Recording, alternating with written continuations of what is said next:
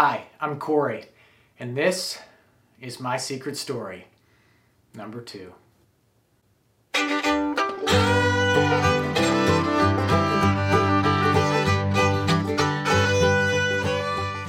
It's summer 2019, and I am at the World Series of Poker in Las Vegas, Nevada.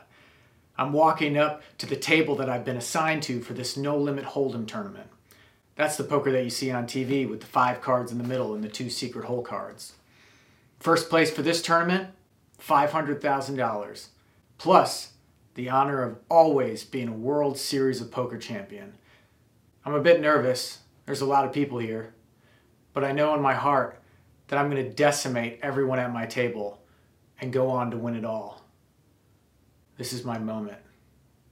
That makes me think of Vince Lombardi, the famous Green Bay Packers football coach, and his quote Winning isn't everything, it's the only thing.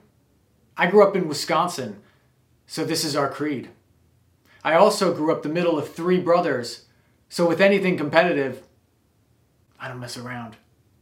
I remember one time I wouldn't let my little brother win in a video game, and my mom asked me why, and I said, Someone around here has to teach him about losing.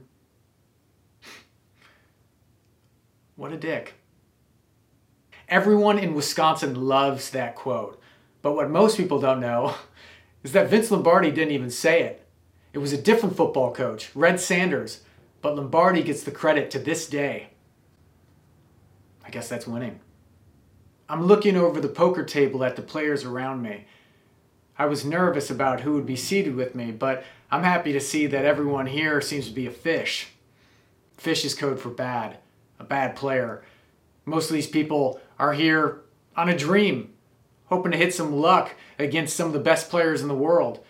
You see, poker, while there's chance involved, is mostly a game of skill. So I'm getting excited because I'm not a fish, I'm a shark. I have over 20 years playing experience. I've read all the classic books. I've studied psychology published by the FBI, body tells, involuntary microexpressions. I've memorized new AI based game theory optimal strategy.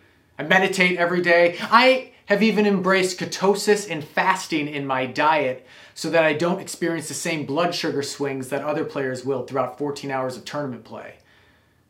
I guess you could say that I'm optimized to kill at the poker table, like a Terminator.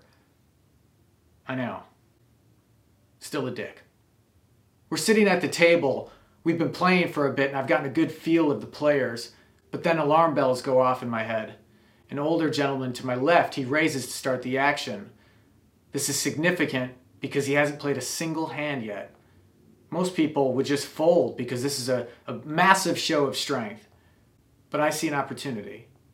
Because of all the factors that I absorb, I know that he's only playing a very good hand, probably one of the best.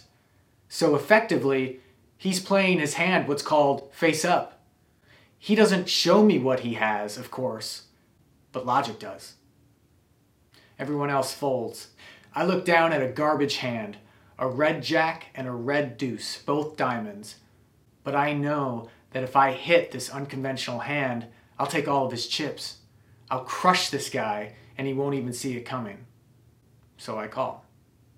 The dealer spreads out the three cards for the flop. I doubt I'll hit anything. It's actually kind of hard to make a hand in poker, but I do. The flop comes 10 3 deuce with two diamonds. This just got interesting because I flopped a pair and a flush draw. I check my betting option to him. I defer to him because, as the aggressor, I want him to keep taking the lead. He makes a big bet, and this only confirms my previous logic. Plus, it eliminates more hands from his range. At this point, this guy is only playing one of two hands pocket kings or pocket aces, the best two starting hands in poker. And now, he's betting big because he's desperately trying to protect them. The problem for him is that the three cards on the board coordinate with my hand very well. I'm not winning currently, but I know that I have a 49 to 51% chance of having the best hand after all the cards have been dealt. He makes the bet, so I make the call. The dealer flips the turn card with a snap. It's the seven of spades. This doesn't help me, so I check again. I know against this sort of player, a bluff isn't going to work. So I don't. I'm hoping that he'll check back so we get to see a free river card. But he doesn't. He makes another big bet. And now I notice something else. His hands are shaking slightly, and he's trying to control his shallow breathing. This might sound silly or woo woo, but after a long time playing, sometimes, you know, he's got pocket aces. But with a final card to come, I still have a 29% chance to hit the card that I need to beat him. Any jack, deuce, or diamond will do it. And based on betting odds, I'm getting the right price, so I make the call. The dealer goes to turn the final card, but then all of a sudden, everything slows down. I look over at this old man.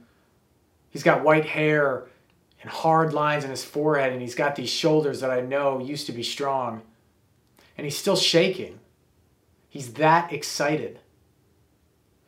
I know exactly what he has, and I know exactly what he needs.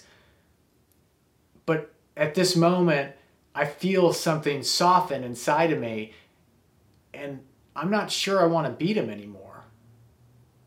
I'm looking at him, and I imagine him going home to his family and telling them about this amazing moment. He's got pocket aces at the World Series of Poker. And I can't deny this connection that I feel with him and how much this means to him.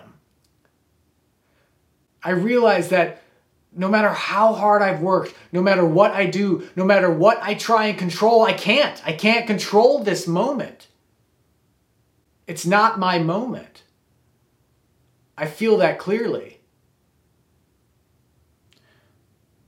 But he still has to fade one more card. Any jack, deuce, or diamond will do it. The dealer flips the card with a snap. I see it. It's a red number card, and diamonds are red. But I see the shape, and it's soft. It's a heart. 10 3 deuce 7 9. My best five card hand at this point is a pair of deuces. I check again. He goes all in, and I fold. He wins. He proudly stands up and flips his two cards onto the table two aces. This fish got the best of me, and he is smiling so big. He is so happy. But I think I'm kind of happy for him too. Someone had to teach me how to lose. Shortly after, I'm walking to my car through the parking lot. I got knocked out of the tournament. I lost. But I'm looking out over the Vegas Strip, and I feel good. I don't know. Lombardi may be right. Winning may be the only thing. But I guess it kind of depends on how you define winning.